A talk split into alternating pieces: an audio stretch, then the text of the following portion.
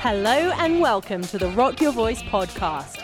Vocal coaching tips that will transform your voice, interviews that will inspire, industry guidance, and so much more. Without further ado, let's get on with the show. Today on the Rock Your Voice podcast, I'm really excited to welcome my friend and accomplished musician, singer, performer, songwriter, storyteller, all the things, Annika. We're going to be talking all about her new twingle, as well as music, marriage, motherhood, and I dare say, much, much more. So, last time we talked, and it's funny because I think it was February of last year. Yeah, it was right before COVID, I believe. Yeah. So then you were talking about going into doing a lot of sync licensing stuff and Yep. Yep. so you took your break. You did your did did you did you end up doing anything with that? Did you get any successes? Yeah, so I'm with- um I'm now signed with an organization in LA. It's based out of LA called Songtradr and they basically have two platforms. One platform is where anyone can submit music and then they also have an artist an artist management team that basically pairs different pitches with your song catalog. Awesome. So I haven't made any, you know, major sync happen deals happen yet. But the good thing about sync is that your catalog is just living there. So Yeah. it's- it's not really dependent on you performing or getting it into the right hands of the right people. It just is kind of one of those things that you have to sit and wait for it.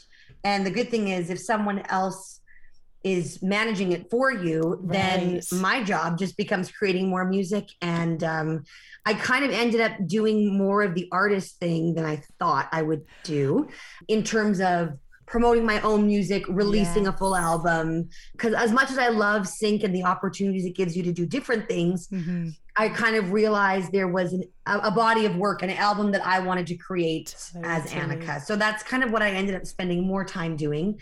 And maybe COVID is to thank for that. I spend a lot more time writing than I think I had originally anticipated. So yeah, here we are today now promoting two songs, but then also with 14 songs in total. Yes, yes, your your twingle. I love The that. Twingle, that's right. I love that that I'm hoping that the the use of that word will catch on. I think it will. It's a catchy name. I'm super happy that you have gone back to being more creative as opposed to just sort of behind the scenes doing your sync stuff because Yes. you're too you. good to to just, you know, sit back and do that. So I'm really Thank really you. I happy. appreciate that. Really happy that that I saw that your creative side is coming out even more with with your solo stuff. So let's talk about the process and i'm also going to dig into to you and spencer because i also love that this really highlights Oh, your love and, and you. your family and and you have Oh. your whole theme on your website of like what is it music motherhood and marriage or That's right. The three M's, you know, it keeps me busy for sure. Oh, I'm so glad you enjoy it. let's start with with the the thought process between the twingle and leading into the album side of things because people sort of seem to think okay well well she recorded a song last week and then threw it on spotify and here we are Right. so yes. let's let's Let's- myth bust the living daylights Right, out of that one Absolutely. Um, so what happened was during COVID, I ended up writing a ton of music, and I think a lot of artists felt this way. They they felt like they had the freedom to create, but then we all, or not all, but a lot of us were waiting for COVID to be over to Mhm. release it. It was kind of like, well, I can't release it now when I can't perform or tour, you know. Right. And um, so I recorded all the songs in August, 14 songs. And the idea was we'll, we will release them once COVID is over. right But COVID has been lasting a lot longer than we initially predicted. yep And we got to a point where Spencer said to me, you know, I think people want to hear music, you know, just Yeah. because we can't do it live doesn't mean there's not a need for it. yes And also, the songs that I had recorded were very much reflective of what I was going through Mhm. um, or you know a lot of them were and um, i wanted to release it when the songs were still relevant to me and my Yeah. life and my journey at the time um, of releasing it i was six months pregnant um, so the album itself is kind of a more mature introspective look at right my music instead of the typical pop country um, stuff. So basically, we spent from January through May Mhm. prepping everything. Yes. Um, and the idea for the Twingle came from trying to come up with a way to release music not all at once. Like, I'm someone that I understand in today's musical genre, musical industry, you can't really release 14 songs and expect Yeah. people to actually listen to all 14 of them. Right. You know, which is too bad. I'm an album listener at Yes, heart. um, yes, yes. But I would always get so annoyed when an artist would release a new song and then you'd, you'd Where's discover this new artist and you go to their page and they have one song. Mhm, mhm. So I said, I, I want to release more than one, but I also understand that I can't release 14 at once. Yeah. So what we decided to do was to release an A side and a B side. And so for the next year, every few months, I'm releasing a single with a B side. Amazing. So um, the plan is for the next Twingle to come out in July so that people don't have to wait seven months for the next two songs. Um, so that it will take about a year to release everything yeah. but yeah. that it will kind of be it's more the way they do it kind of in the pop world actually Yes. um and so the idea was let's release the songs on a regular basis so that you're not waiting months and months and months and months Yeah. but also that it's not overload totally. so that's where the idea for the Twingle came from. And it's very cool to see that, you know, on Spotify, they're getting about the same number of streams, which was really interesting Excellent. because usually you have a focus track that you spend all your time promoting and then the others don't really do anything. Mhm. But it's been fun to see people go because of the focus track and then say, oh, there's another song here. Yeah. I'm going to get that one too. Love it. So that's where we're at with the first Twingle. And it's so funny.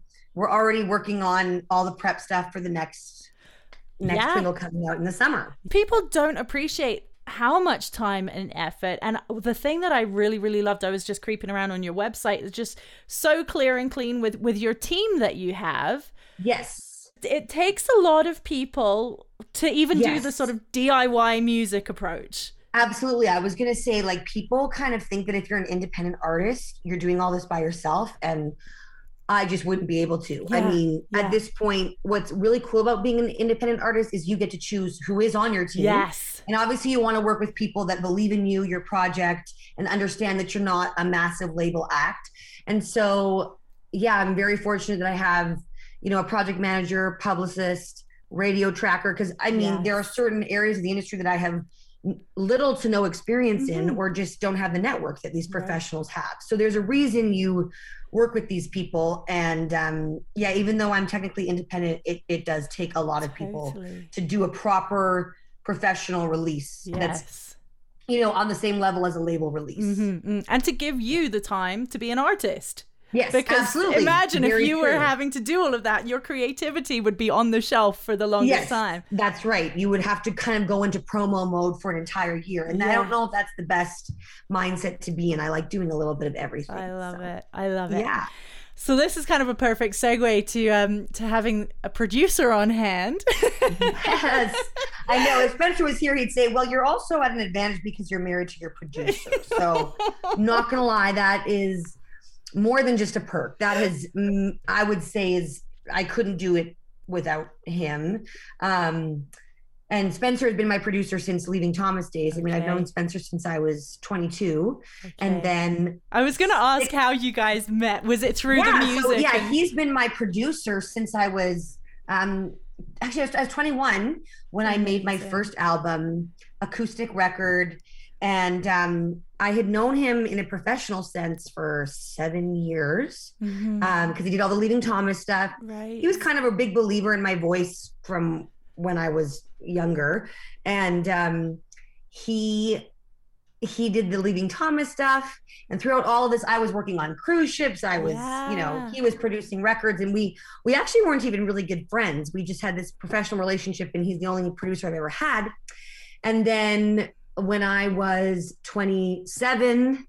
My boyfriend dumped me um, Spencer was single and was basically, you know, we were bonding over the fact that nobody loved us. And we said we should write music together. And so he started hanging out with some of the musician friends that I was friends with, and we started writing.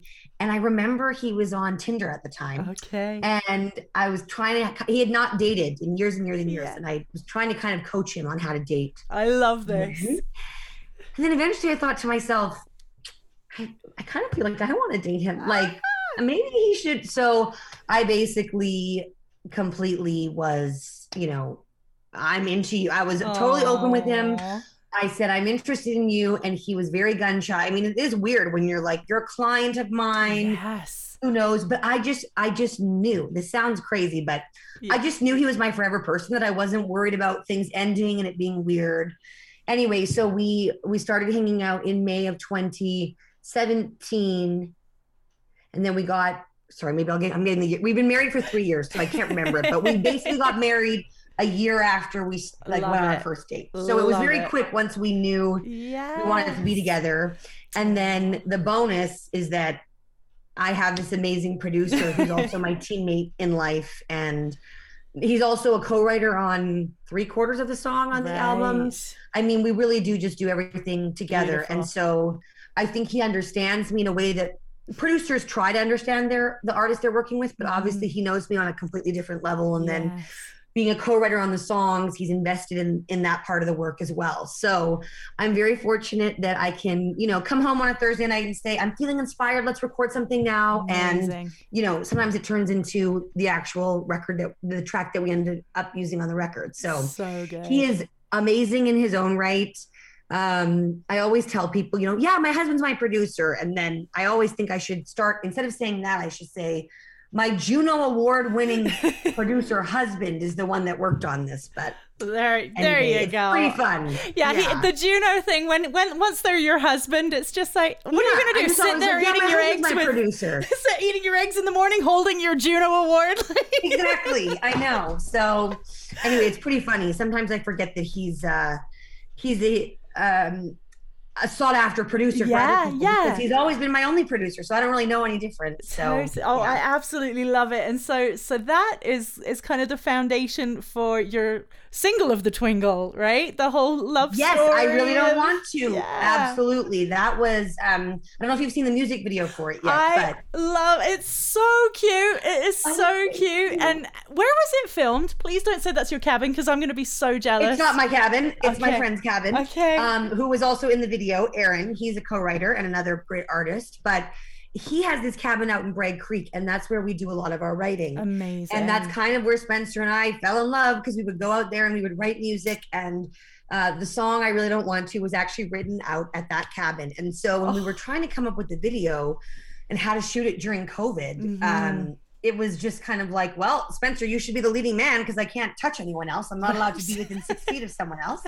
Um, and so we shot it out in, in Bragg Creek, and it really is just kind of the story of how we fell in love, which was through music and through writing, um, while our friends and co-writers witnessed it all happening. Oh so my kinda fun. goodness. I love it. No, it's such a sweet video and like you Oh, just I for me like the part where you're just like dancing in the room at one point. I'm just like that feeling is so true. It's like oh, I'm so it glad that was that was just how it happened. It really was like that. So yeah. So co-writing with your husband, how is that? Co-writing with Spencer is awesome. Um, I kind of it's interesting with co-writing. I did a lot of co-writing in Nashville, Yeah. um, where they're kind of used to doing, you know, in and out two to four hours, which is fair. I'm someone who I cannot write for more than four hours. I'm Yeah. some people can sit there for eight hours working on something. I can't. Um, but what this album really allowed me to do was kind of find my people in Right. terms of the writing team where you feel completely comfortable. You can say things without worrying what people are going to think because this guy's really talented. You know, this guy has all these cuts, and what if he thinks I'm a loser? I basically write with my husband, Spencer, my fellow artist from Calgary. His name's Aaron Pollock. He's amazing and he is a great writer. yes. And then Chris Yurchuk is a Nashville based writer. And COVID kind of allowed us to normalize Zoom as a way to write. So the four of us write together. We were doing almost like every other week. And the four of us just found that that sweet spot of who brings what to the table. So uh, Spencer's great to write with because he can't sing to save his life. I love him to bits, but he's never going to be a melody guy. Um, I kind of that's one of my strengths is melodies. Chris is a great lyrics guy. Um, Aaron's also kind of great all around, but specifically his guitar skills, his guitar riffs um, that he brings to the table, and then Spencer. Partly as a producer, because sometimes we write using a beat or something that he's Mhm. made, like a track. He's also a fantastic editor Right. in terms of figuring out when someone says something, oh, that's really good, let's follow that.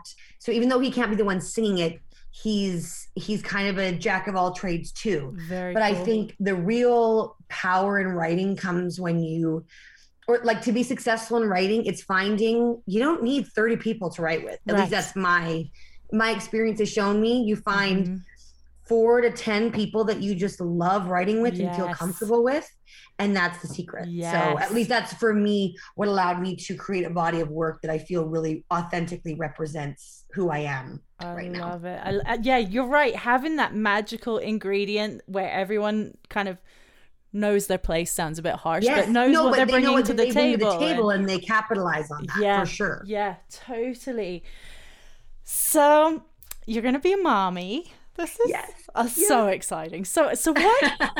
of, and we've we've talked. You know, you've got these releases coming out. You've got all of Yeah. these plans for all of these big things, and things are going to be opening up as well for shows and gigs and all that kind of stuff.